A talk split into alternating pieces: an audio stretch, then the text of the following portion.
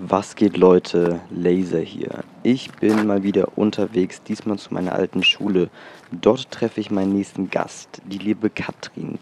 Mit ihr rede ich über Demokratie, Meinungsfreiheit, die AfD und ob die Demokratie, wie sie hier in Deutschland haben, so gut ist, wie die Demokratie eigentlich sein sollte. Ich weiß, es sind sehr, sehr große Themen, aber wir werden gucken, dass wir alles irgendwie behandeln können und wir werden wahrscheinlich auch einen zweiten Teil machen. Ich hoffe, ihr könnt trotzdem aufmerksam zuhören und denkt ein bisschen danach drüber nach und ich wie immer wünsche ich euch ganz, ganz viel Spaß dabei und wie immer Intro ab.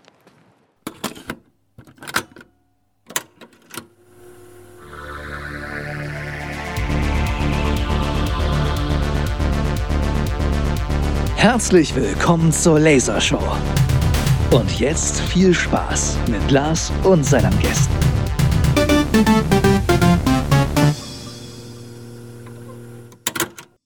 So, ihr wolltet mehr Politik, ihr kriegt mehr Politik. Herzlich willkommen zur Lasershow. Herzlich willkommen, Katrin. Oh, sie guckt mich böse an. Nee? Ähm, alles gut, Lars. Ich dachte nur, du, ähm, es nennt mich ja, es nennen mich ja gar nicht so viele Leute Katrin. Deswegen habe ich gerade so ein bisschen so. gezuckt. Aber Kann mach ich ruhig. auch Kathi nennen. Ja, Kathi, das Kathi ist ist mir lieber. besser? Ja. Gut, dann, dann Kathi. Wir haben ja letzte Folge, erstmal Entschuldigung an der Stelle, dass letzte Woche, vorletzte Woche keine neue Folge gekommen ist. Äh, mein Gast hat relativ kurzfristig abgesagt. Liebe Grüße an der Stelle. Einen Tag, äh, einen Abend vorher abzusagen, ist nicht so cool, aber ähm, naja, machst du nix. Und jetzt sind wir wieder hier und wir wollten ja eine neue Kategorie einführen. Ich weiß nicht so ganz, ob wir das so machen mit Einsprecher, werdet ihr dann sehen. Ähm, und zwar wird das sein die Erkenntnis der Woche. Haben wir letztes Mal ja schon mal gemacht. Und meine Erkenntnis der Woche oder der letzten Wochen, ich hatte mehrere. Äh, die erste war, dass ich, wenn ich schon auf die Idee komme, mir meinen Kopf selber zu rasieren, dass ich dann darauf achten sollte, den Aufsatz dran zu machen. Weil ich glaube, äh, Kathi, du hast es schon gesehen. Die Leute, die es auf Instagram verfolgen, haben es auch schon gesehen. Äh, ich habe, nachdem ich alles schon abgemacht habe und alles sauber gemacht habe, habe ich äh, nochmal nachjustieren wollen und habe äh, schlaftrunken und äh, Gedanken verloren, den Rasierer ohne Aufsatz genommen und habe nochmal einen schönen Strich gesetzt. Ähm, ja, das war nicht so schlau, aber hey, wächst, wächst nach. Äh, und die zweite Erkenntnis war, dass es, äh, dass es mich sehr anstrengt und sich nicht lohnt, äh, eine Kommentardiskussion zu führen, äh, weil ich hatte vorgestern, vorvorgestern, ähm, hatte ich eine Diskussion in den Kommentaren und ich hatte das so unfassbar angestrengt, wenn man nicht so viel schreiben darf in den Kommentaren, das ist eine begrenzte äh, Zeichenanzahl und ich auch das Gefühl hatte, dass mir die Person irgendwie nicht zuhören wollte und äh, musste mich dann von dem Gedanken verabschieden, dass ich wirklich einen normalen Diskurs mit der Person führen wollte, äh, kann. Ich war auch sogar kurz davor, mir ein Skript zu schreiben und ein, ein Antwortvideo dazu zu machen, aber äh, ja, ich habe es dann doch gelassen und habe mir so gedacht, das mache ich nie wieder und ich lebe einfach damit, dass ich, äh, dass manche Menschen mich nicht verstehen wollen und äh, ich werde trotzdem meine Kommentare zu Sachen abgeben, aber ich werde dann einfach nicht mehr auf die Kommentare von meinen Kommentaren antworten. Findest du gut? Okay, das, ja, das, das konnte ich sehr nachvollziehen. Ja. Bin ich jetzt dran? Du bist jetzt dran, ja. Okay, das ist jetzt gar nicht so leicht. Ich habe dir natürlich aufmerksam zugehört und jetzt äh, muss ich umswitchen. Also bei mir wäre die Erkenntnis der Woche wahrscheinlich, ähm, hätte zu tun mit meinem Unterricht in der, oh Gott, Lars, hast du schon gesagt, dass ich Lehrerin bin? Nee, das erzählen wir das, gleich. Okay, das erzählen wir gleich. Aber jetzt hast du es schon gesagt. Jetzt habe ich es schon verraten. Ähm, also ich bin Lehrerin und ich unterrichte seit diesem Schuljahr in der IVK, das ist die internationale Vorbereitungsklasse. Und das macht mir sehr, sehr viel Spaß. Und die Erkenntnis ist, wie unglaublich wichtig Sprache ist, wie komisch das ist, wenn man, wenn man, ähm, ja, wenn es, wenn es mit der Kommunikation eben so schwierig ist und gleichzeitig wie, ja, wie, wie schön es aber gleichzeitig auch ist, wenn man merkt, man, man versteht sich, man, also man mag sich vielleicht, also ich kann das sagen, ich mag diese Schülerinnen und Schüler sehr und ähm, ich höre so viele unterschiedliche Sprachen, die gesprochen werden und ich selbst versuche Deutsch und Englisch, mit Deutsch und Englisch über die Runden zu kommen. Viel mehr steht mir auch nicht zur Verfügung. Und ähm, ja, das ist so die Erkenntnis, dass eben, dass Sprache und Kommunikation sich miteinander austauschen, über, über das Gespräch einander näher zu kommen. Das ist häufig selbstverständlich. Und wenn es aber nicht da ist, dann merkt man, wie wichtig das ist und wie, ähm, wie viel man bereit ist zu tun, um es wiederherzustellen. Das ist, glaube ich, schon, geht jetzt in Richtung Erkenntnis, Mhm. weil ähm, wir ja auch ganz häufig Situationen erleben, in denen wir uns sozusagen nicht verstehen, aber es liegt gar nicht an der Sprache, Ja. es liegt an anderen Dingen. Und manchmal wäre es vielleicht ganz schön, wenn man würde sich wirklich ganz genau zuhören und nachfragen und schon wäre auch von Deutsch zu Deutsch die Kommunikation besser. Ja. Ja, das ist, das ist meine Erkenntnis. Das ist eine schöne Erkenntnis. So, wir haben es ein bisschen getauscht, hast es gut, gut gesagt. Also ich habe es ein bisschen, äh, die, die, die Struktur ein bisschen vertauscht, aber das ist nicht so schlimm, glaube ich. Ähm, und zwar sagen wir ja immer am Anfang, wie wir uns kennengelernt haben. Kathi, wie haben wir uns kennengelernt? Ja, wir haben, das ist eine interessante Frage, denn so ganz genau, also ich wüsste jetzt, es gab ja keinen Starting Point in dem Sinne. Ich glaube, wir beide hatten uns nie im Unterricht. Nein, Tatsächlich nicht. Auch nicht in Vertretung. Ja, jetzt stell dir so. mal vor, jetzt sind wir acht Jahre, also ich ja insgesamt noch mehr, aber du acht Jahre hier an die Schule gegangen, jeden Tag und ich auch jeden Tag und wir haben uns nie sozusagen in, im offiziellen Kontext kennengelernt. Das Ja. ist schon komisch. Aber ich habe den Eindruck, ich kenne dich schon ganz lange, weil du ja auch immer ein bisschen aufgefallen bist hier am Buckhorn. Ja, stimmt. Ne? Da waren dann irgendwie, ich weiß noch, du hattest mal irgendwie so eine Art Hundekette, Hundekollier als, als Halskette oder das sowas, ne? Genau, oder irgendwie dann waren die Haare pink oder blau oder so und äh, die Pullover, der Ausschnitt, das, der hing irgendwie an der Seite, sonst bis sonst wohin. Du bist äh, aufgefallen und ich habe mich immer gefreut, dich zu sehen.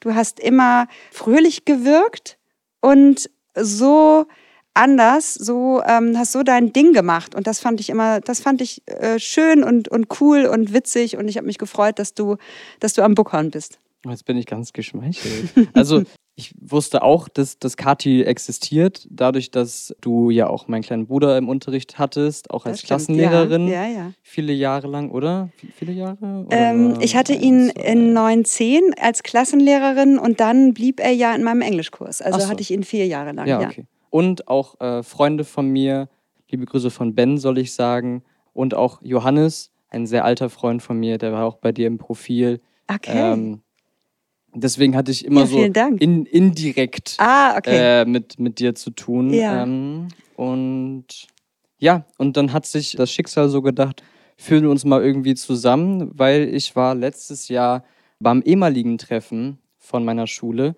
und da habe ich mit dem äh, einem Lehrer gesprochen und der hat gesagt, ey, also wir haben so, uns ein bisschen unterhalten, was wir so machen und ich habe das halt auch mit dem Podcast erzählt und da kam irgendwie raus, dass diese Schule eine Podcast AG hat und dass Kati mit ihrem Mann zusammen diese führt und ich war voll überrascht und war so, boah, voll cool und vielleicht können wir irgendwie helfen.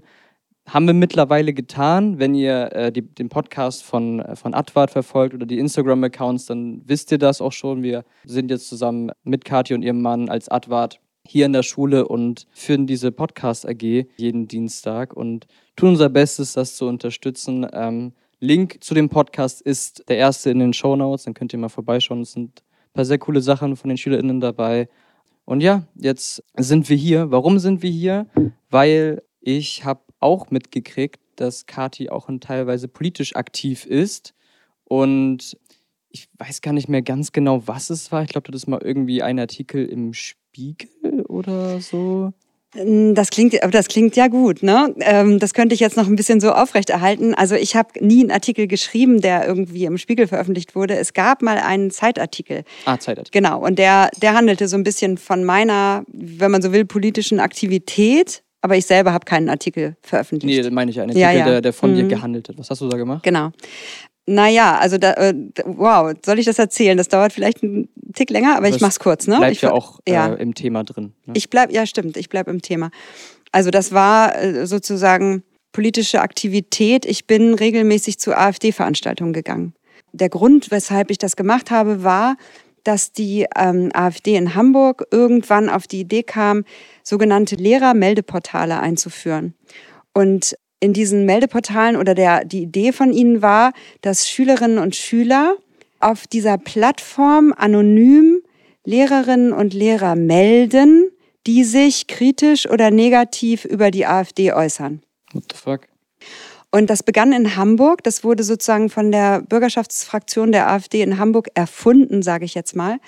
Und ähm, fand dann Anklang in anderen Bundesländern. Am Ende haben tatsächlich ungefähr die Hälfte aller AfD-Fraktionen, die es in der Bundesrepublik gibt, diese Idee übernommen und haben diese Meldeportale freigeschaltet. Ich habe das gelesen oder ge äh, gehört, ich weiß gar nicht mehr, wie, wie das war. Ich meine, das war im, im Herbst 2018, jetzt komme ich schon fast ein bisschen durcheinander mit den, mit den Jahreszahlen, ungefähr, also definitiv vor Corona. Mhm. Und kurze Zeit später sprach mich ein Schüler darauf an und sagte, Frau Schütte, wissen Sie schon, dass wir Sie jetzt anzeigen dürfen? Wir dürften Sie jetzt anzeigen. Und dann habe ich gesagt, ähm, wie, was meinst du denn? Und so, ja, Sie haben sich doch auch schon mal kritisch geäußert und dann, ne, so. Das meinte der mit dem Augenzwinkern. Mhm. Aber ich habe dann gedacht, Moment mal, also jetzt mal, muss ich mal eben beiseite sprechen. Es geht ja in meinem Politikunterricht tatsächlich relativ wenig um AfD. Da kommen wir vielleicht noch später ja. dazu, ne? Aber so war, so war jetzt erstmal sozusagen der Beginn. Und ich habe dann erwartet, dass die Schulbehörde darauf reagiert. Ich habe damit gerechnet, dass Schulbehörde oder Schulleitung, dass die, ne, der, der Personalrat, der Gesamtpersonalrat der Lehrerschaft, dass da eine Reaktion folgen würde. Und die kam nicht. Sie kam tatsächlich gar nicht. Jetzt habe ich eben schon gesagt, dass diese Idee aber ja auch in anderen Bundesländern Anklang fand. Und ich bekam dann also mit, dass zum Beispiel in Niedersachsen der dortige damalige Kultusminister sehr stark darauf reagiert hat, indem er einen offenen Brief an alle Kollegen des Landes Niedersachsen geschrieben hat, in dem er ja so eine Art Handlungsanweisung geschrieben hat, wie jetzt damit umzugehen sei. Mit mhm. dieser, ich sag jetzt mal, letztendlich ja Drohgebärde. Ja. Und ähm, das habe ich sehr aufmerksam verfolgt. In Hamburg blieb das, wie gesagt, aus. Es hat ein ganzes Jahr gedauert, ehe Thies Rabe überhaupt dieses Thema aufnahm. Und ich habe gedacht, das ist so groß, das kann nicht sein, dass da niemand reagiert. Und dann habe ich gedacht, so, wenn mir das jetzt hier keiner erklären kann, was hier los ist, dann gehe ich in die Höhle des Löwen und dann frage ich mal direkt nach, was das wohl soll. Mhm. Dann habe ich herausgefunden, dass sich die AfD-Fraktion aus Hamburg einmal pro Monat im Rathaus trifft. Sie haben so ein bisschen aus der Not eine Tugend gemacht. Sie haben also Schwierigkeiten gehabt, Veranstaltungsräume zu bekommen und haben dann tatsächlich, äh, ja, haben dann also dieses die, die wunderbare Rathaus einmal im Monat gebucht für ihre Veranstaltung und sie laden regelmäßig dazu ein und äh, haben auch häufig Gäste. Äh, oft sind es AfD-Mitglieder aus dem Deutschen Bundestag, die zu Gast kommen, die zu einem bestimmten Thema sprechen. Mhm. Und dann ist sozusagen die Idee, dass dann eben gesprochen wird und es soll auch diskutiert werden. Und da dachte ich, ach, das klingt alles so toll, das ist super, genau das brauche ich jetzt, denn ich will ja wissen, was das da soll. Mhm. Und diese erste Sitzung, die ich mitgemacht habe, die war, die ist am Ende ähm, natürlich ganz anders gelaufen, als ich das, als ich mir das hätte vorstellen können. Und ja, und dann will ich an der Stelle vielleicht gar nicht zu sehr ins Detail gehen, aber es hat dann dazu geführt, dass ich einen Monat später wieder da war und dann wieder und dann nochmal. Ich habe zwar immer gedacht, so heute gehe ich zum letzten Mal hin, ja. aber dann, ähm, ja, dann hat mich das wieder so bewegt, dass ich dachte, nee, das kann ich alles so nicht stehen lassen, geht nicht. Und dann habe ich angefangen, oder das war von Anfang an mein Credo, dass ich sie sozusagen beim Wort nehme, im wahrsten Sinne des Wortes. Also ich wollte ja diskutieren, ich war also höflich und sachlich und ganz ruhig und wollte ja mit Menschen ins Gespräch kommen. Und das ist tatsächlich auch gelungen. Also ich habe häufig noch bis Mitternacht vor dem Rathaus gestanden und habe mit AfD-Anhängerinnen und Anhängern diskutiert. Tatsächlich. Also wenn sich dann die Herren schon verabschiedet hatten, dann haben wir noch draußen gestanden, haben weitergesprochen. Und das hat, das hat mir schon viele Erkenntnisse gebracht. Ich habe ähm, hab verstanden, warum oder was an der AfD verfängt. Und ich habe auch verstanden, was es ist, das ich ablehne. Mhm. Tatsächlich. Und so, und jetzt komme ich auf deine Frage. Du hast gefragt, wie kam es zu diesem Zeitartikel? Also es hatte bei dieser ersten Veranstaltung gab es ähm, Journalistinnen vom Hamburger Abendblatt, die darüber berichtet haben, dass ich da war. Und dann wurde die Zeit darauf aufmerksam und ich hatte dann die Anfrage von einem Zeitjournalist, ob ich bereit wäre, ein Streitgespräch zu führen mit dem Vize-AfD-Fraktionsvorsitzenden Dr. Alexander Wolf. Das war so seine Idee, ein Streitgespräch ähm, zwischen uns beiden aufzunehmen. Ja. Ich habe das zugesagt, es kam dann aber nicht zustande, weil Herr Dr. Wolf, äh, es passte irgendwie hinten und vorne nicht in seinen Terminkalender. Natürlich. Und dann war dann die Alternative für ihn, dass er sozusagen, ja, so eine Art Porträt, so eine, ne, so von mir macht. Und das ist dann veröffentlicht worden. Ah, okay. Spannend. Hat das denn nachhaltig was gebracht, dass du da warst und mit Leuten diskutiert hast? Also für mich hat es nachhaltig was gebracht. Ja, für mich ja, aber also nachhaltig nein. Ich glaube schon, dass ich bei dem einen oder der anderen schon ein paar neue Gedanken sozusagen ausgelöst habe, so will mhm. ich das mal nennen. Aber ich glaube nicht, dass ich jetzt jemanden nachhaltig davon abgehalten habe, die Stimme der AfD zu geben. Also Ja. so weit würde ich nicht gehen. Also aber du, ich- ha- glaub, also du glaubst schon, dass du was in, in manchen Menschen verändert hast, aber es ist dann auch nicht nur bei dem Gespräch über diese, über dieses LehrerInnen-Meldeportal geblieben, oder? Genau. Oder hast du auch Ja, das war ja, das genau, das sollte ja sozusagen, das war ja mein, meine Frage, mit der ich da hingegangen bin. Ja. Und es war dann auch tatsächlich für diesen, äh, es war im November ein Termin und da war tatsächlich auch angekündigt, es solle also darüber diskutiert werden. Ich weiß jetzt nicht mehr, ob Sie das Stichwort Bildungspolitik hatten oder so etwas, aber es Ja. sollte eigentlich um, um diese Meldeportale gehen. Stattdessen wurde dann aber wirklich über weite Teile des Abends über Dieselfahrverbote gesprochen und dergleichen, bis ich irgendwann dachte, so jetzt habe ich wirklich lange zugehört, aber jetzt will ich doch mit diesem Thema hier aufwarten. Ja. Und dann äh, versuchte dann der jetzige, ich weiß nicht, ob er es damals schon war, der Fraktionsvorsitzende Dirk Nockemann, mich zu vertrösten mit dem Hinweis, dass der Herr Dr. Alexander Wolf nicht da sei und wollte das Thema eigentlich gerne wieder, also ne, woll- wollte das irgendwie so ein bisschen ähm, vertagen. Ja. Und dann sprangen aber andere Anwesende drauf an und es kam also direkt sozusagen zu einer Diskussion. Und was ich schon, jetzt habe ich ein bisschen deine Frage vergessen. Ob ich Mhm. was nachhaltig war, es noch das? Nee, das war einfach nur die Frage, ob es bei diesem Thema geblieben Ach ist. so, richtig, Entschuldigung. Ähm, nein, das ist es nicht. Also ich bin dann schon in der Woche drauf, oder in dem, ich sage schon Woche, also in dem Monat darauf bin ich dann nochmal hin und dann war auch in der Zwischenzeit, hatten sie sich auch untereinander nochmal darüber informiert oder, oder dass ich da war und dann, dann ging es schon auch nochmal darum und da war natürlich mein Credo, also ne, sie machen hier solche Veranstaltungen, sie sagen, sie laden uns hier ein zum Bürgerdialog und wie passt dann eine anonyme Meldeplattform dazu? Also dann bitte wirklich Dialog. Was, Ja. Wo sind wir denn hier?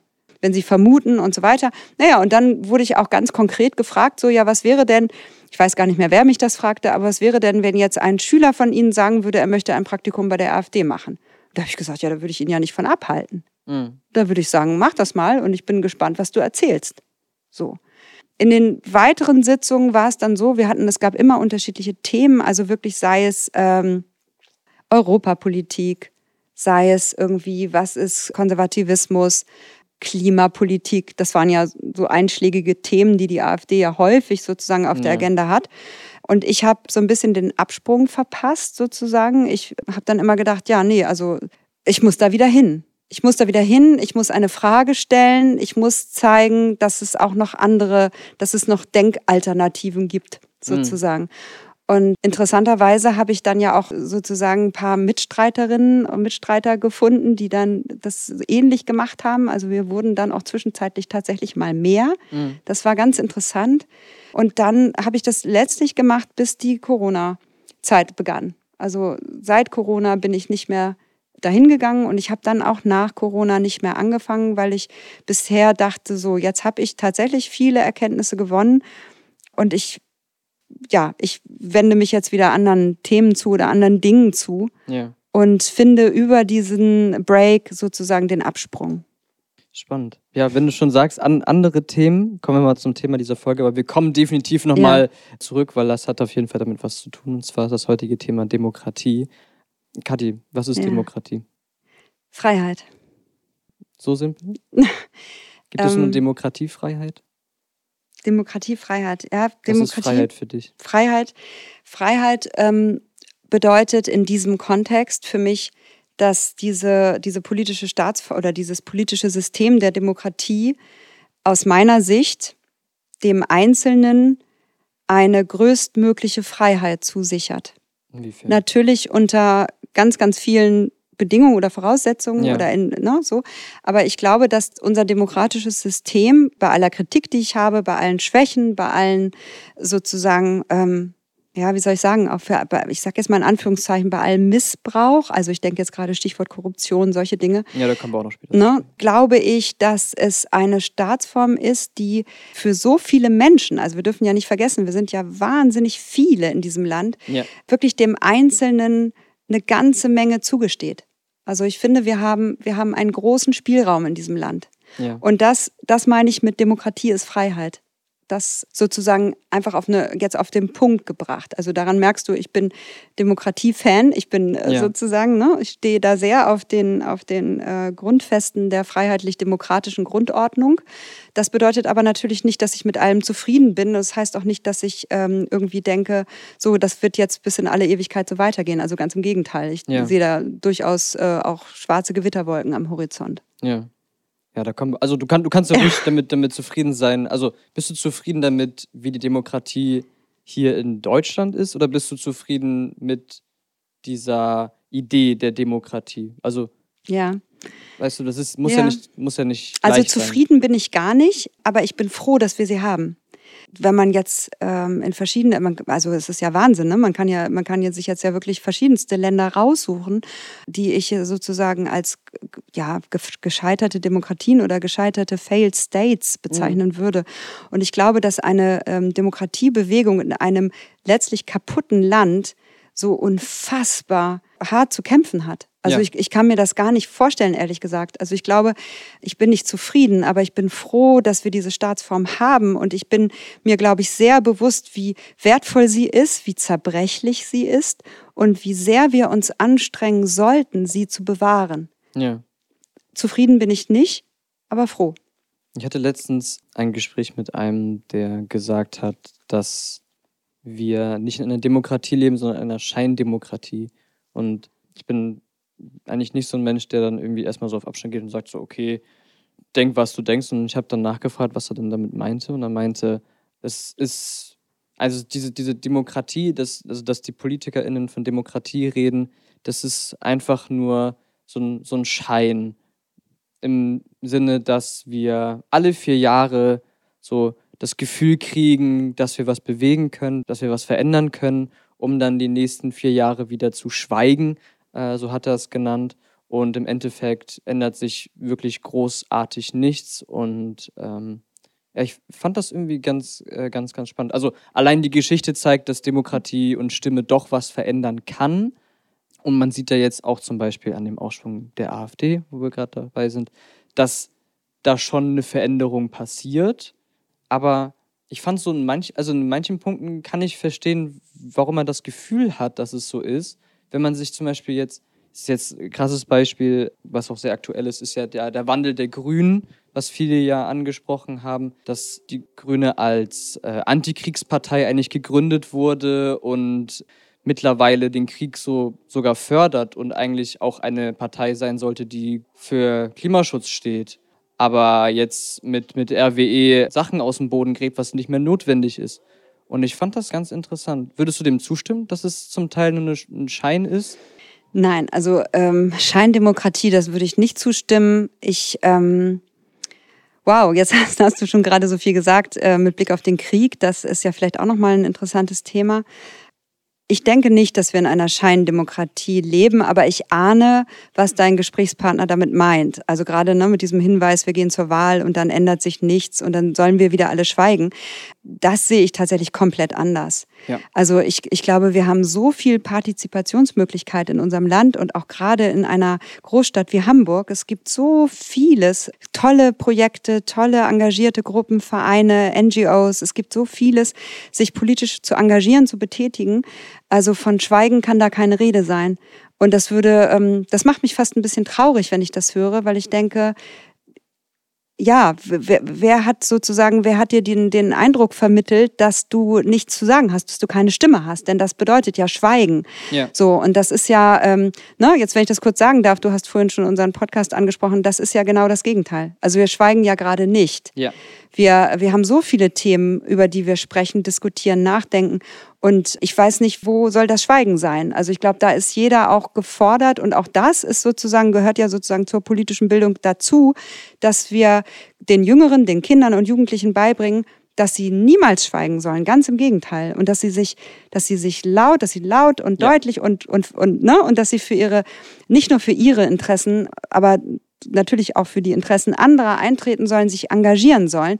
Und ich glaube, wenn man das einmal verstanden hat oder das einmal praktiziert hat, dann hat man auch schon automatisch einen anderen Blick auf unseren Staat, auf unsere Staatsform, Ja. weil dann eben nicht geschwiegen wird. Weil die Demokratie endet ja nicht nach den äh, vierjährigen Wahlen, sondern Genau. ist ja auch Teil der Demokratie, dass man, dass man seine Meinung sagen darf. Auch an der Stelle alle, die sagen, wir haben keine Meinungsfreiheit, Ja. mich mal kreuzweise. Das, äh, also da kommen wir auch gleich mal zu, ähm, was eigentlich Meinungsfreiheit ist, aber nochmal auch äh, dazu. Ich glaube, was er damit auch meinte, ich glaube, er hat das schon auch verstanden, dass man sich auch politisch engagieren kann, dass, dass es ein demokratisches Grundrecht ist, auf die Ja. Straße zu gehen und Ja. zu demonstri demonstrieren. Ich glaube, sein, sein Punkt war dann eher, dass man bei der Wahl das Gefühl kriegt, man kann was verändern, aber auf der Straße nicht.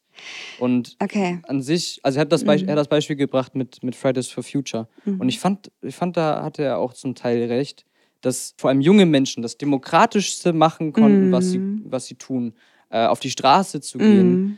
ähm, laut zu sein, zum Teil zu Hunderttausenden Mhm. ähm, und für radikalen Klimaschutz äh, Mhm. einzustehen. Mhm. Und die Politik im Endeffekt, jetzt haben wir die äh, auf dem Papier wahrscheinlich die faktisch klimafreundlichste Mhm. Regierung in Deutschland jemals und geändert hat sich fast gar nichts. Mhm.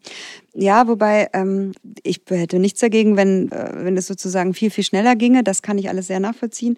Und gleichzeitig glaube ich aber, dass die Fridays for Future Bewegung so viel bewirkt hat und so, also wirklich bei so vielen Menschen eine, einen, einen äh, Richtungswechsel im Denken herbeigeführt hat. Mhm. Also ich verstehe den Frust der, der jungen Menschen, die daran teilnehmen, sehr. Und gleichzeitig denke ich, dass wir heute längst nicht da wären, wo wir sind, wenn es Fridays for Future nicht gegeben hätte. Genau. Tatsächlich. Aber Also- andersrum könnte man ja auch sagen, dass hätte die Politik wirklich so ein bisschen mehr auf die Forderungen von Ja, diesen klar. Demonstrierenden eingegangen, hätten wir zum Beispiel wahrscheinlich die letzte Generation nicht. Richtig, das auch noch, ja. Um nochmal auf diesen Punkt zu kommen, ne? ich, ich, bei der Wahl habe ich das Gefühl, ich kann was machen und dann passiert aber doch wieder nichts. Also wir sind ja in einer repräsentativen Demokratie, eben nicht in einer direkten Demokratie. Das heißt, ich gebe meine Stimme äh, einer Partei beziehungsweise einem Abgeordneten oder einer Abgeordneten, von der ich denke, dass sie, dass ihre oder seine Ansichten vernünftig sind und zukunftsweisend und nachhaltig und all diese Dinge, die ich mir wünsche. Und wenn ich dann das Gefühl habe, so jetzt, jetzt habe ich sie oder ihn gewählt und jetzt macht er oder sie was ganz anderes als, ne, so als versprochen, dann, äh, also, ne, dann ist das frustrierend, gar keine Frage. Aber auch da gibt es ja Möglichkeiten, aktiv zu bleiben. Also Ja. es gibt ja sogar bis runter zu äh, regelmäßig stattfindenden Bürgerinnen-Sprechstunden der Abgeordneten im Wahlkreis.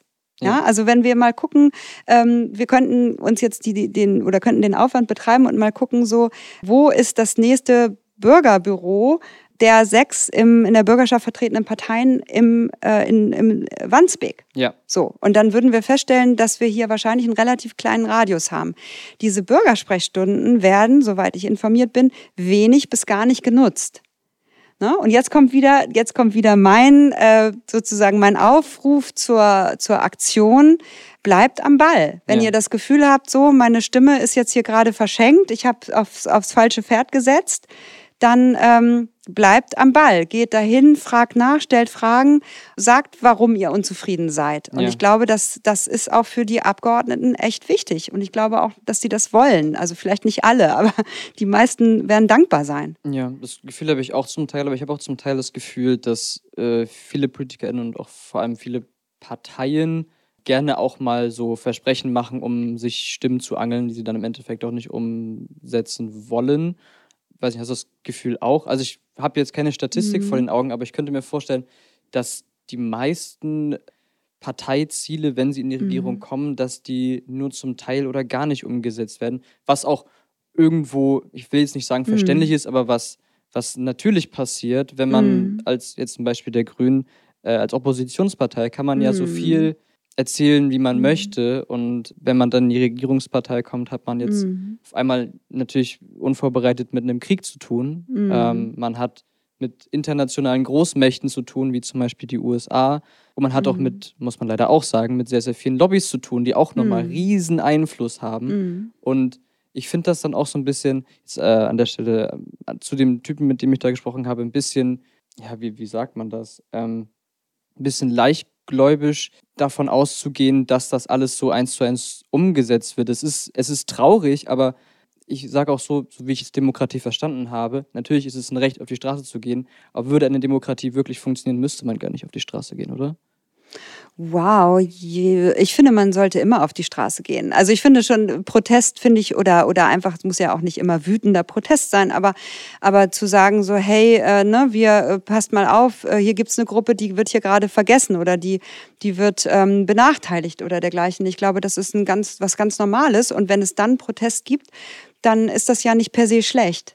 Dann ist das ja, ne, dann, dann kann das ja auch so etwas sein wie, hey, wir sind auch noch da und ist ja schön, was ihr gerade macht, aber ist euch eigentlich mal aufgefallen, ne? jetzt gibt es hier vielleicht jemanden, der, der wird benachteiligt oder ja. dergleichen. Also das heißt ja nicht, dass die Demokratie schlecht ist. Das ist ja eher ein Ausdruck von einer ganz vitalen und äh, lebendigen Demokratie, wenn es Protest gibt. Das gehört einfach dazu. Ja, das ist wahrscheinlich eine, eine Definitionssache. Ne? Wenn du sagst, dass mhm. Demokratie dann lebt, wenn alle Menschen zusammenkommen und gegenseitig ihre Meinung kundtun können. Ich würde halt eher sagen, mhm. Demokratie ist eine gemeinsame Repräsentation von allen Menschen, dass mhm. möglichst viele zufrieden sind. Genau, und möglichst viele. Ja, ja. alle werden, mhm. werden, nie zufrieden sein, aber es ist mhm. auch heutzutage, muss man auch sagen, jetzt kommt ein bisschen der Linke in mir durch, ein bisschen äh, interessant zu sehen, wer auf die Straße geht. Und es sind meistens die Menschen, die Mittel- bis Unterschicht sind. Und das ist auch irgendwie scary. Ja, okay. Ja, Jetzt weil, bin ich mir nicht ganz sicher, worüber wir jetzt äh, an der Stelle weitersprechen. Also ich glaube nochmal zum Begriff der Demokratie. Ich glaube, dass ähm, Demokratie, ich sagte ja eingangs Freiheit, das politische Aushandeln von Lösungen für immer neue Probleme, und davon haben wir reichlich, läuft ja letztendlich darauf hinaus, dass wir Kompromisse finden. Ja. Und Kompromisse können ja faul sein, sozusagen. Also es kann ja, ich könnte mir eine Situation vorstellen, in der wir ganz konträre Sachen wollen und am Ende sind wir beide nicht glücklich mit dem Kompromiss. Ja. Das heißt, auch das gehört zur Demokratie. Also nicht nur, dass Entscheidungsprozesse mitunter sehr lange dauern, die kann man sicherlich hier und da beschleunigen, also Stichwort ähm, Bürokratieabbau und so ja. weiter. Aber es liegt schon auch in der Natur der Demokratie, dass sie lange dauert dass eben nicht ein Einzelner entscheidet und Machtwörter spricht mit, mit Faust auf Tisch und solche Dinge, ne? solche ja. Bilder gibt's dazu dann immer. Es dauert eben, weil wir ja möglichst viele an diesem politischen Willen, Willensbildungsprozess beteiligen wollen. Am Ende zu einem Kompromiss zu kommen, heißt, dass vielleicht keiner sich durchsetzt. Das ist nicht das, was eine irgendeine Seite wollte, dabei herauskommt. Und das ist ja erstmal auch das muss ich verstehen, wenn ich mich mit Politik beschäftige. Und das muss ich aushalten. Ich muss das aushalten. Ja. In einem bestimmten Rahmen. Und jetzt sind wir bei der freiheitlich-demokratischen Grundordnung, bei unserem Grundgesetz der Verfassung. Und wenn das sozusagen innerhalb dieses Rahmens stattfindet, dann ist das gut und es ist anstrengend und es kostet unglaublich viel Kraft und manchmal ist es vielleicht auch ganz frustrierend, vielleicht auch natürlich dann, wenn sozusagen nicht mit offenen Karten gespielt wird, wenn es reine Interessenspolitik ist, wenn es, wenn Leute nach Macht streben, solche Dinge, dann ist es auch sicherlich sehr unerfreulich. Mhm. Aber es ist, glaube ich, trotz allem das Beste, was wir haben. Und das sollten wir uns, glaube ich, bewusst machen. Und ich bin der festen Überzeugung, dass ganz, ganz viele Menschen mehr als bisher dazu beitragen könnten, dass es gelingt. Und ich glaube sogar, dass viele dazu auch Lust hätten. Vielleicht fehlt hier und da die ähm, sozusagen der Einstieg oder die Brücke überhaupt reinzukommen in ein politisch-gesellschaftliches Engagement. Ja. Aber ich glaube, von der, von der ähm, Voraussetzung oder der, auch der Bereitschaft sind wir besser, als es aussieht glaube, es, es gibt viele Menschen, die, die empathisch sind, die gerne mitgestalten möchten, die gehört werden wollen, aber auch, auch gerne äh, zuhören. Und ich glaube, es, äh, das fehlt so ein bisschen an unserem Land, dass wir an unserer Gesellschaft, wir sind da, glaube ich, ein bisschen, bisschen behäbig. Es ne, dauert, bis der Einzelne irgendwie das Gefühl hat, er könnte auch. Ja. Ne? Also viele warten ab oder ne, gucken erst mal und dann kommt es nie dazu. Also insofern nochmal Action einfach mal machen. Nicht motzen, sondern machen. Ja. Ich glaube, das, ähm, das würde, es wäre ein guter Beitrag. Das hast du gut gesagt. Du hast gerade Identitätspolitik und Korruption angesprochen. Würdest du sagen, das ist Teil der Natur der Demokratie, dass es Identitätspolitik und Korruption gibt in der Demokratie? Ja, so Interessenspolitik, ne? Dass ja, man also äh, allein für, für die eigen, für sich beziehungsweise die eigene Klientel. Ich glaube, es liegt in der Natur des Menschen, das zu tun tatsächlich. Ich glaube, dass Menschen ja, das, das ist eben auch eine Seite, die wir haben. Wir haben eben, wir haben eben alle Facetten. Wir sind auch Egoisten. Wir essen Fleisch. Also mhm. wir, ne, wir wollen uns schon auch durchsetzen und wir wollen für uns und unsere Familie und unsere Freunde und ne, vielleicht für unser Dorf, unsere Stadt wollen wir Gutes bewirken. Wir, wir haben vielleicht so dieses, ähm, ja, die Annahme, dass wir uns erstmal um uns selber kümmern müssen. Ja. So. Wir haben viele gute Eigenschaften und ja, wir sind Herdentiere, wir brauchen andere Menschen, wir brauchen eine Gesellschaft, aber wir sind gleichzeitig auch egoistisch und gierig.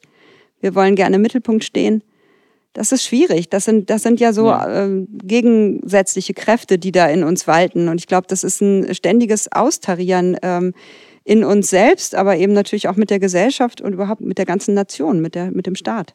Mhm. Ich würde da widersprechen. Ich würde sagen, dass es nicht unbedingt, also es ist immer schwer zu gucken, was wirklich in der Natur des Menschen liegt, weil wir es nicht wissen, sondern weil wir einfach zu einem sehr, sehr großen Teil gesellschaftlich geformt sind.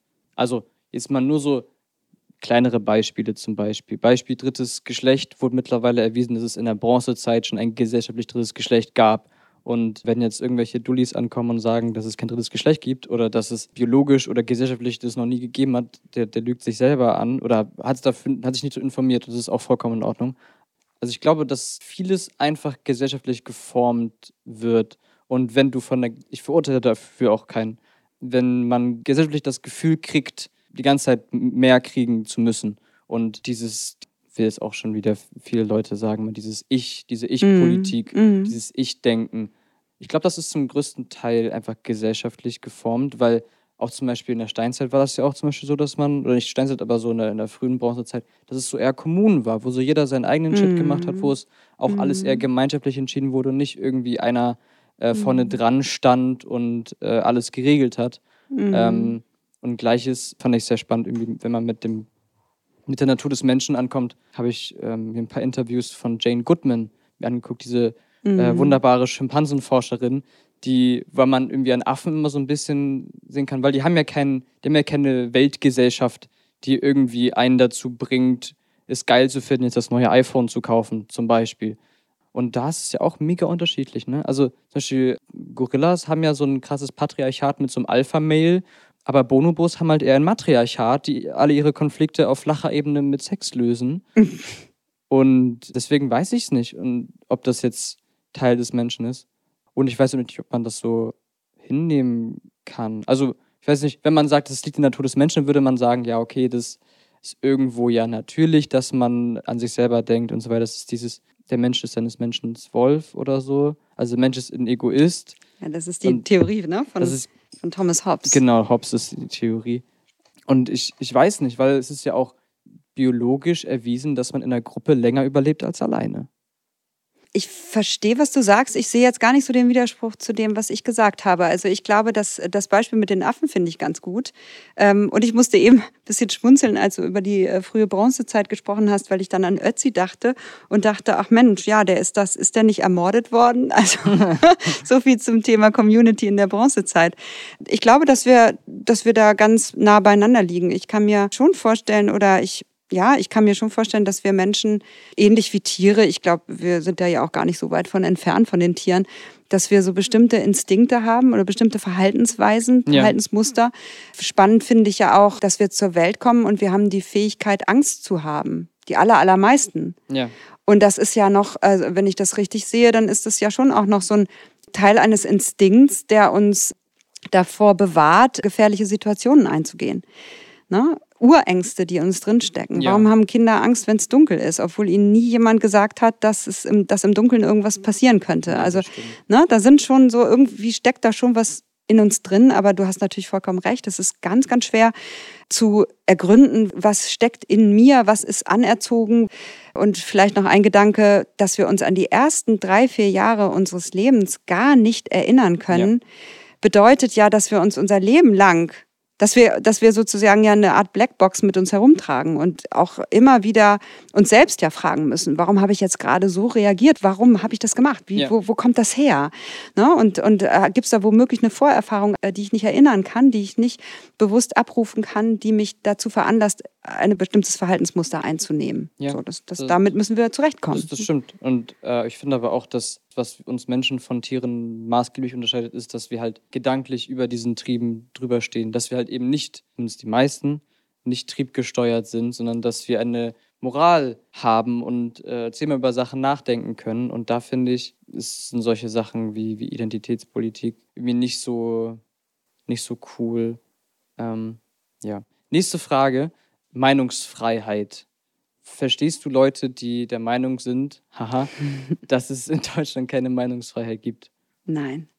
Nein, das verstehe ich nicht. Das halte ich ehrlich gesagt auch für ziemlichen Blödsinn. Also, ähm, ja, nee, einfach nein, verstehe ich nicht. Ist Quatsch. Äh, ist auch, glaube ich, wirklich Quatsch, denn es gibt Dinge, die wir, die wir nicht sagen, die wir Zeichen, die wir nicht zeigen. Das hat viel mit unserer Geschichte zu tun. Und das hat aber wiederum gleichzeitig auch nichts mit Meinungsfreiheit zu tun. Ne? Also wenn das jetzt sozusagen, wenn du das äh, möglicherweise, wenn das jetzt aus einer rechten Ecke kommt und sich da jemand beschwert, dass er irgendwie nicht mit den, weiß ich nicht, nicht mit den Insignien der Nazis irgendwie ausgestattet sein darf oder oder, Hm. dann gibt es das dafür Gründe sozusagen, dass unsere Verfassung das verbietet. Und es darf natürlich, Meinungsfreiheit endet oder gibt es einfach nicht, äh, wenn die Würde eines anderen verletzt wird. Dann ist das eben nicht die Freiheit des Ja. Einzelnen, sondern ähm, sozusagen die, die bitte unantastbare Würde des anderen. Ja, ansonsten, ich darf Kritik üben, ich darf meine Meinung sagen, ich darf das alles. Also ich weiß nicht, wer darf es denn nicht? Ich finde das voll, vollkommen richtig. Also ich, ich, allein, dass du deine Meinung sagen kannst, äh, so keiner hindert dich daran. Ja. So, ja, und ist- keiner bestraft mich dafür. Genau, das ist der, Ja. der, der Hauptaspekt. So keiner Mhm. bestraft dich dafür, Sachen zu sagen. Man muss Mhm. aber auch ein bisschen unterscheiden zwischen Meinungen und Faktenleugnung, weil Mhm. das vergessen auch ganz viele. Rassismus ist keine Meinung, sondern es ist eine Faktenleugnung. Ja, das stimmt. Ähm, aber ich finde auch, dass, also in, in meiner äh, utopischen Gesellschaft gibt es auch Einschränkungen, würde ich jetzt einfach mal sagen. Und das ist schon das, was du richtig gesagt hast, dieses Toleranzparadoxon, dass du keine tolerante Gesellschaft erschaffen kannst, wenn du Intolerante tolerierst. Ähm, ja, check ich, aber würde ich Widerspruch einlegen. Wieso? Das ist ja im Prinzip auch. Wow, aber jetzt kommen wir noch mal so ein bisschen weiter rein in dieses Thema, äh, was ist ja ist, egal. Demokratie? Nee, finde ich, finde ich gut. Also ähm, unsere Demokratie, unser Grundgesetz schützt eben auch die, die die Demokratie ablehnen. Und täte sie es nicht, wäre sie keine Demokratie. Ja, also so rum würde ich das sehen. Die Demokratie lebt von Voraussetzungen, die sie selber nicht erschaffen kann. Das heißt, wenn jetzt hier jemand ist, der also ganz äh, menschenfeindliches Gedankengut hat, womöglich andere verbal oder körperlich verletzt oder so etwas, dann gibt es dann Situationen, in denen er angezeigt werden kann und bestraft werden kann, all diese Dinge. Ja. Aber es gibt ja noch eine riesengroße Grauzone. Und es gibt Menschen, die offensichtlich die Demokratie ablehnen und gegen sie agieren sogar. Also ich denke zum Beispiel an diese Reichsbürgerbewegung. Ja.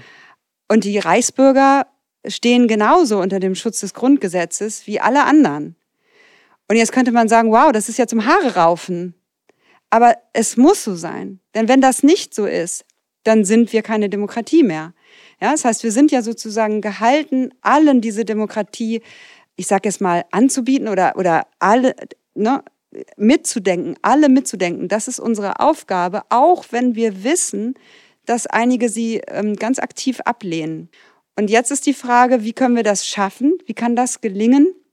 Und da würde ich sagen, da braucht es eben, gerade was wir vorhin besprochen haben, da braucht es eben dieses gesellschaftliche Engagement. Es reicht, die Gesetze, die Paragraphen reichen nicht. Wir müssen diese Demokratie mit Leben füllen und wir müssen uns miteinander auseinandersetzen. Wir müssen diskutieren, wenn es sein muss, streiten und irgendwie immer, immer darauf bedacht sein, einen gemeinsamen, kleinen gemeinsamen Nenner zu finden. Und wenn es noch so weh tut, aber dieses, das ist, glaube ich, das steckt eben auch drin in, in, diesem, in dieser Demokratie. Wir dürfen nicht sagen, du gehörst nicht mehr dazu, weil du unsere Gedanken nicht teilst. Denn das ist, das ist der Anfang vom Ende. Das, genau das führt in die Diktatur. Also ich, vielleicht hast du mich da falsch verstanden. Ich meinte nicht, dass man die Intoleranz verbietet, sondern dass man die nicht, dass man sie nicht toleriert, dass man sie nicht. Also das ist jetzt, oh, das ist, das ist schwierig, wie formuliere ich das? Also ich würde sie schon irgendwo zulassen, ich würde halt aber auch dann offen dagegen angehen. Also halt nicht irgendwie jetzt ins Gefängnis stecken oder irgendwie sowas. Aber halt sowas, was, was du gemacht hast, oder vielleicht auch mal im größeren Rahmen irgendwie auf die Straße gehen und den Menschen zeigen. Deswegen haben Ja. vielleicht auch viele Leute, die eine intolerante Meinung haben, das Gefühl, dass es keine Meinungsfreiheit gibt, weil sie das Gefühl haben, dass, wenn sie was sagen, dass es dann äh, Gegenstimmen gibt, die dann dagegen sind. Ja, Und- vielleicht. Ja. So, so meine ich das eher. Ähm, schafft eine Demokratie alles, wenn wir schon mal dabei sind? Also ich ja. wollte jetzt, spreche gerade vor allem dieses jetzt immer stärker werdende gesellschaftliche Konstrukt, dass diese Schere von Arm und Reich immer weiter auseinandergeht. Ja. Und ähm, vor allem jetzt auch, weil halt auch, ne, es liegt jetzt auch vielleicht daran, dass vielleicht sehr viele Reiche in der, in der, in der Politik sind oder sehr großen Einfluss haben, dass vor allem auch so Sachen wie Erben enorm viel äh, Reichtum schafft. Ich glaube, äh, ich habe das äh, gelesen, ich glaube irgendwie 300 bis 400 Milliarden jedes Jahr steuerfrei vererbt. Schafft das eine Demokratie auch? Weil ja der Einfluss von Reichen teilweise ja schon so groß ist. Also das ähm, kann ich so pauschal, äh, fällt mir das schwer, das zu beantworten. Also ich glaube, dass wenn ich jetzt an die Bundesrepublik denke, dann glaube ich schon, wir haben oder wir hätten die Mittel, ein gerechteres Steuersystem auf den Weg zu bringen. Ja. Das würde schon gehen. Und es gibt ja absurderweise, muss man ja sagen, es gibt ja diese Vereinigung Tax Me Now, wo sich Ja. sehr, sehr reiche Erben zusammengeschlossen haben, ich glaube sogar global, Ja. ne, die dann auch wirklich sagen, was, was ist hier los? Wie kann es denn sein, dass ihr uns nicht besteuert? Ja. Ne? Also das muss man sich mal vorstellen, dass äh, sie, sie verlangen danach und sie haben gute Gründe dafür. Dass das nicht getan wird oder dass das ja verschleppt wird oder auch aktiv verhindert von, von bestimmten Parteien, das müsste nicht so sein. Also ich glaube schon, gerade bei diesem Thema ähm, Erbrecht sind einfach so viele nicht betroffen, weil sie eben nicht erben. So, das ist normalerweise müsste das müsste es einen einen gesellschaftlichen Konsens darüber geben, dass da mehr Gerechtigkeit hergestellt werden müsste, Ja. sozusagen. Ich kann jetzt nicht so schnell erklären, warum das zu wenig passiert. Das weiß ich nicht. Also ich habe natürlich Vermutungen sozusagen und da hast du schon recht, wenn du sagst, da spielt eben eine Finanzkraft spielt da offensichtlich eine Rolle und da gibt es Einfluss und vielleicht auch bestimmte Zugeständnisse. Jetzt kommen wir in diesen Bereich der Korruption. Ja. Äh, das will ich, das will ich überhaupt nicht ähm, verneinen. Also ich glaube natürlich, dass das so ist und ich wünschte mir, es wäre anders und ich wünschte mir, es würde in äh, unser unser Staat würde sich eben in diese Richtung entwickeln, dass wir mehr auf gesellschaftlichen Zusammenhalt achten, mehr darauf achten, dass die Kluft zwischen Arm und Reich wieder geschlossen wird Mhm.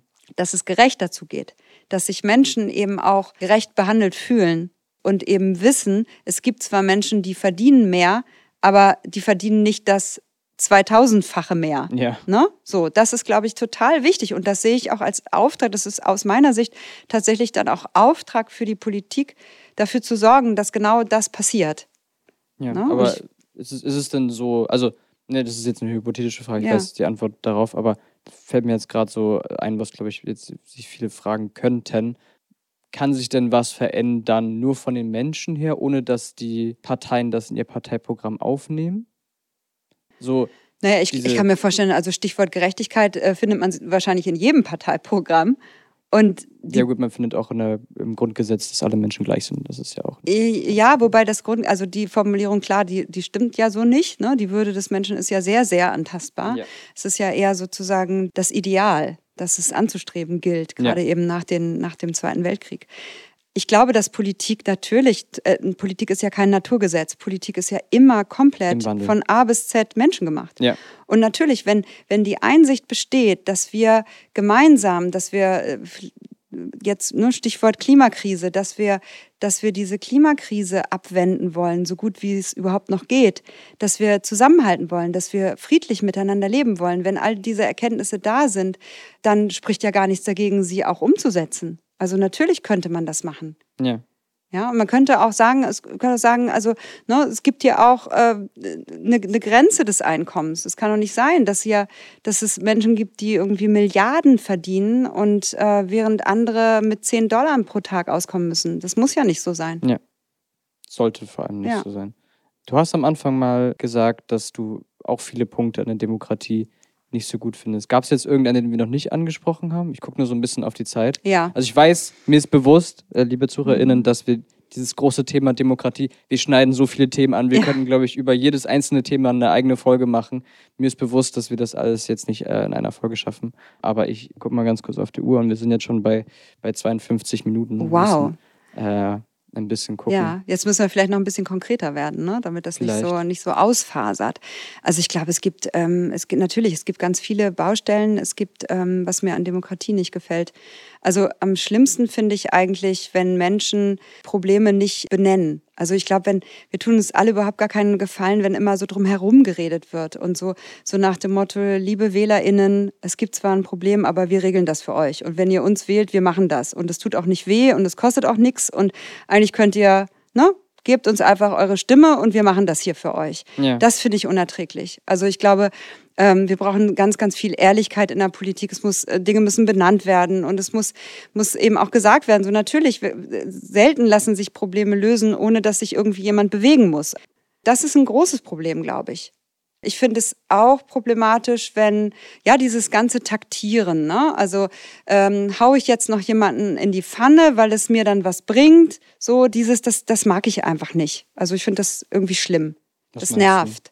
Also, ne, jetzt gerade aktuell diese ganze Geschichte mit, mit Aiwanger und Söder und ne, wer trägt jetzt die Verantwortung Ja. und was macht jetzt Söder und bleibt er jetzt in der Koalition oder löst er sie auf? Und ne, das ist so, das ist so dieses Taktieren die ganze Zeit. Ja. Und das nervt. Also ich glaube, das ist auch der Grund, warum viele abgestoßen sind, weil sie ähm, permanent das Gefühl haben, es geht irgendwie, ja, es wird so, es wird so aufgebauscht. Es geht, also ich, ich, ich erkläre das gleich, was ich mit aufbauschen meine. Es wird sozusagen, es geht dann am Ende beobachten wir jetzt irgendwie zwei Männer, bei denen jetzt nicht ganz klar ist, wie geht das jetzt weiter mit ihnen. Ja. Und das nervt so. Und das eigentliche Problem ist, und das muss man ja zu Recht, denke ich, ernst nehmen, das eigentliche Problem ist ja das Stichwort, wie gehen wir mit unserer Vergangenheit um? Und was bedeutet das jetzt eigentlich? Was bedeutet das für einen aktiven Politiker, dass er in seiner Jugend, das ist schon sehr lange her, aber was bedeutet das denn, dass er so mit dem Thema Holocaust umgegangen ist? So. Und darüber sollten wir sprechen. Das Ja. wäre das eigentliche Thema. Und ich glaube, da gibt es immer wieder auch neues, ähm, neu- neue Punkte zu entdecken, klingt jetzt irgendwie ganz komisch, aber ne, da, da müssen wir uns auch sozusagen als Gesellschaft ja vergewissern, wie stehen wir dazu und warum gehen bestimmte Dinge nicht und warum ist es so wichtig, diese Erinnerung an diesen Holocaust aufrechtzuerhalten. Das ist das eigentliche Thema und mich interessiert nicht, ob jetzt der Markus Söder jetzt noch mit Ja. dem Hubert Aiwanger kann und andersrum, das will ich gar nicht wissen. Gut, das ist Ne? aber das auch meine so ich mit so aufbauschen. Aufgebauschtes Ding. Ja. Wie, wie, wie heißt das noch? Gibt es dafür einen schönen Begriff? Irgendwie Rotfisch, Rothering? Red Herring. Ja, Ja. das kommt ja eher aus dem Englischen, ne? Red Gut, Herring. Red das, Herring, ja. dass ja. man, dass man, also Ja. für die Erklärung, für die, die dieses Begriff nicht kennen, ich habe ihn auch erst letztens in Authority Slam äh, für mich entdeckt, weil ich das finde, ist sehr passend für, Ja. für unsere Diskussionskultur Ja. in dieser äh, Gesellschaft. Das ist, wenn man eigentlich ein wichtiges Thema hat und eigentlich ein, was Kat jetzt schon gesagt hat, jetzt zum Beispiel die Aufarbeitung der Geschichte und dann schmeißt einer einen, einen, einen roten Hering in den Raum und alle gucken nur diesen roten Hering an. Und dieser rote Hering ist jetzt in dem Fall, wer übernimmt jetzt die Verantwortung und so, was, was vollkommen unnütz ist. Aber da muss man auch in, äh, man in der Hinsicht sagen, wenn wir auch schon davon gesprochen haben, dass der Mensch auch so ein bisschen ge- gesellschaftlich geformt ist, wenn er auch so, deswegen ist auch die Bild ja so erfolgreich, ne? Wenn man den Menschen so darauf drillt die ganze Zeit, irgendwelche Schlagzeilen, irgendwelche uninteressanteren äh, Fakten, damit den, die berieselt, dann haben die auch nicht so Bock darauf, sich so intensiv damit auseinanderzusetzen. Oder auch ähm, die meisten Menschen, die wirklich was verändern können, die große Masse, die arbeitet einfach unfassbar viel ähm, und hat einfach nicht die Energie, sich dann noch mit solchen Themen zu beschäftigen. Es kommt noch ein bisschen Kapitalismuskritik an der Stelle von mir rein, aber ich, ich verstehe das schon irgendwie. Das ist, aber das ist ein Riesen, das ist ein Riesenproblem. Ich weiß auch nicht, ich weiß auch nicht, wie ich das so wirklich umgehen würde, dass also wir haben, das, ich habe das Glück, dass ich so privilegiert bin, dass ich so viel Zeit habe, dass ich studieren kann. Und ich weiß, es haben viele nicht. Aber ich wüsste jetzt auch nicht, wie man das irgendwie verändern könnte. Und ich weiß auch nicht, ob das ein Teil der Demokratie ist oder ob das lieber oder ob das eher ein Problem der Gesellschaft ist. Ja, das ist eine gute Frage. Also ich, ja, es gibt ja so eine, so eine Gesamtentwicklung. Ne? Also auch die, die Medien haben sich verändert, der Ton in den Medien hat sich verändert und nicht nur bei der Bildzeitung, also auch durchaus bei anderen. Ja, dieses ähm, Bild war es jetzt ne? äh, genau, also die, das genau und die, das kennen wir ja auch schon seit Jahrzehnten, wie die Bild arbeitet. Das, äh, das haben, glaube ich, jetzt auch alle verstanden. Aber letztendlich gibt es das eben auch in anderen, ähm, ja, äh, Print- oder digitalen Medien. Diese, ja. dieses, was du eben sagtest, ne? Diese, dieses Heischen nach einem Skandal nach dem anderen. Und ich kann mir schon vorstellen, dass es für die PolitikerInnen wahnsinnig stressig ist. Also auch der Umgang mit der Presse ist, glaube ich, ein, auch für die PolitikerInnen ein ganzer eigener Bereich sozusagen. Ja. Und, ähm, und gleichzeitig sind wir natürlich aber auch, müssen wir uns als Konsumenten auch fragen, was konsumieren wir denn? Lassen wir uns so leicht ablenken? Gucken wir dem nächsten Skandal hinterher? Oder sind wir eben auch in der Lage und willens, den Aufwand zu betreiben, an einem Thema auch mal ein bisschen dran zu bleiben und es wirklich umfassend zu informieren? Ja. Und das, und da wiederum steht uns alles zur Verfügung. Das können wir. Theoretisch, ja. Theoretisch, genau. Ja. Mhm. So, letzte Frage. Dann machen wir auch ja. von Schluss. Außer du hast noch irgendwas nein, dazu nein, zu sagen. Ich, äh, Kommen wir nochmal zum Anfang zurück mit, mit der AfD. Würdest du sagen, die AfD ist eine demokratische Partei? Wenn wir schon ähm, darüber reden, dass wir auch äh, ähm. Demokratiefeinde also die, die AfD ist ja eine, eine Partei in unserem demokratischen Spektrum. Ja, aber es muss ja nicht sind, heißen, dass Es sind äh, die Menschen, die die AfD stark machen oder stärken, wählen sie ja. Also ja. das sind ja keine Putschisten. Die haben sich ja nicht irgendwo in Thüringen äh, an die Macht geputscht. Also noch ja nicht, aber ich könnte mir vorstellen, Thüringen ist so eins der Bundesländer, in dem die AfD vielleicht tatsächlich ja. nochmal regieren könnte. Tatsächlich. Die AfD steht ja, so Teile der AfD sind verboten worden. Der sogenannte Flügel ja, war, Flügel. Ne, ist gezwungen worden, sich aufzulösen. Das hat er natürlich nicht getan. Also da brauchen wir uns, glaube ich, nichts vorzumachen und steht unter dem Verfassungsschutz. Wir dürfen Bernd Höcke offiziell als Faschisten bezeichnen. Und das ist jetzt auch schon die Antwort auf deine Frage. Also wer Faschist ist, ist kein Demokrat. Ja. Ich bin in Sorge darüber, dass die AfD so viel Stimmenzuwachs hat. Ja. Das bin ich wirklich in Sorge und das nehme ich auch sehr, sehr ernst und glaube, da, ähm, da dürfen wir nicht weggucken, da sind wir gefordert.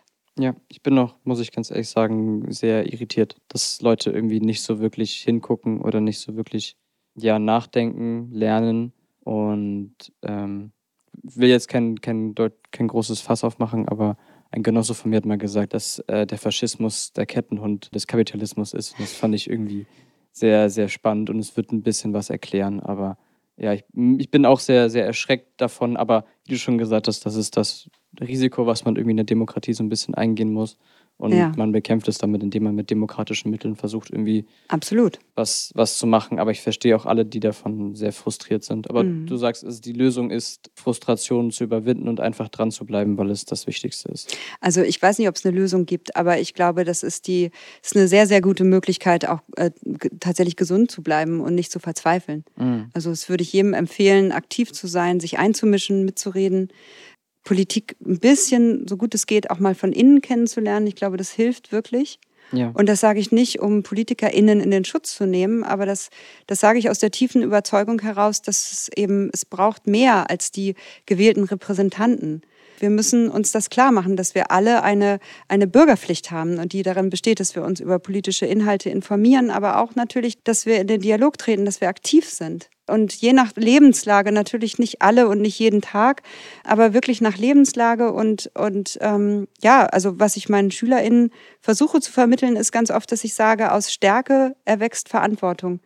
Das ist, äh, glaube ich, tatsächlich einer meiner Leitsätze und den, ja. ähm, den finde ich gut. Und ich, das bedeutet ja auch gleichzeitig, ich äh, vertraue dann ja auch auf eine Solidarität. Das heißt, wenn es mir nicht gut geht, wenn ich nicht mehr aktiv sein kann, dann hoffe ich darauf, dass es andere tun ja. und dass wir uns gegenseitig unterstützen.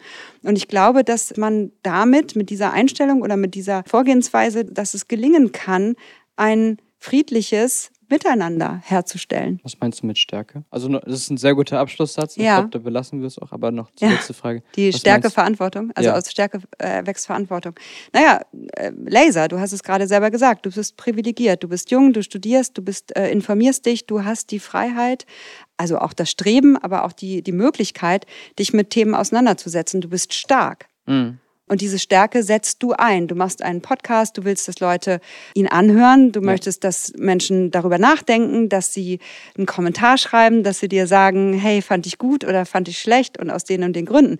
Du machst ja genau das und du übernimmst Verantwortung, weil du eben nicht nur an dich denkst und darüber, wie du dein nächstes Vergnügen gestaltest, sondern darüber, wie du mit Menschen in den Dialog trittst und in die Auseinandersetzung gehst. Mhm. Und genau das meine ich. Und das kannst du jetzt machen wärst du in einer Situation, in der du dich um kranke Menschen kümmern müsstest oder, oder, oder, dann hättest du erstmal diese Kraft nicht. Dann, ja. dann hast du das nicht, dann kannst du das nicht machen. Dann bist du sozusagen entschuldigt. Dann müssen das andere machen, ja. die gerade diese Kraft und die Stärke haben. Und das meine ich, ähm, das ist mein Credo, das ich an meine SchülerInnen weitergebe oder hoffentlich weitergebe. Seid euch auch eurer Privilegien bewusst oder was heißt Privilegien? Also die Privilegien wurden ja abgeschafft mit dem Ende des Kaiserreichs, aber ne, also seid euch bewusst, dass ihr diese Kraft habt, entdeckt die überhaupt erstmal, ne, wenn wir jetzt an Jugendliche denken, entdeckt diese Kraft und macht daraus was. Und seid dann gewiss, dass wenn ihr diese Kraft nicht habt, weil ihr selber betroffen seid von einem großen Problem, von Arbeitslosigkeit, von Krankheit etc., dass dann andere da sind in dieser Gesellschaft, die euch auffangen, die euch unterstützen, die dafür da sind, dass es auch euch gut geht. So. Das meine ich mit aus Stärke erwächst Verantwortung. Sehr gut gesagt. Danke. In dem Sinne bedanke ich mich bei dir, Kadi. Es hat also mir unfassbar gerne. viel Spaß gemacht und ich habe so das Gefühl, dass da irgendwann mal ein zweiter Teil kommt. Gerne. Weil das, äh, wir haben sehr viele Themen an, angeschnitten und ich habe das Gefühl, so, dass wir relativ cool darüber reden können, ohne uns anzugiften oder sonst was. Obwohl wir mit derselben Ansicht sind, aber das ist auch vollkommen in Ordnung. Das ist Teil der Demokratie. Und ja, und äh, möchtest du noch was an unsere HörerInnen sagen oder bleibst du bei dem Statement aus Macht, äh, aus Stärke verfolgt Verantwortung? Ich äh, bedanke mich bei dir ganz herzlich, dass du mich eingeladen hast. Das ist eine große Ehre für mich und ich äh, wünsche dir weiterhin alles Gute mit deinem Podcast, mit Dankeschön. deiner Lasershow. Cool. Dankeschön, Dankeschön. In dem Sinne, wir hören uns hoffentlich in zwei Wochen wieder. Macht's gut. Ciao. Das war's mit der Lasershow für diese Woche. In 14 Tagen ist Lars wieder für euch da. Eine Produktion von Advat.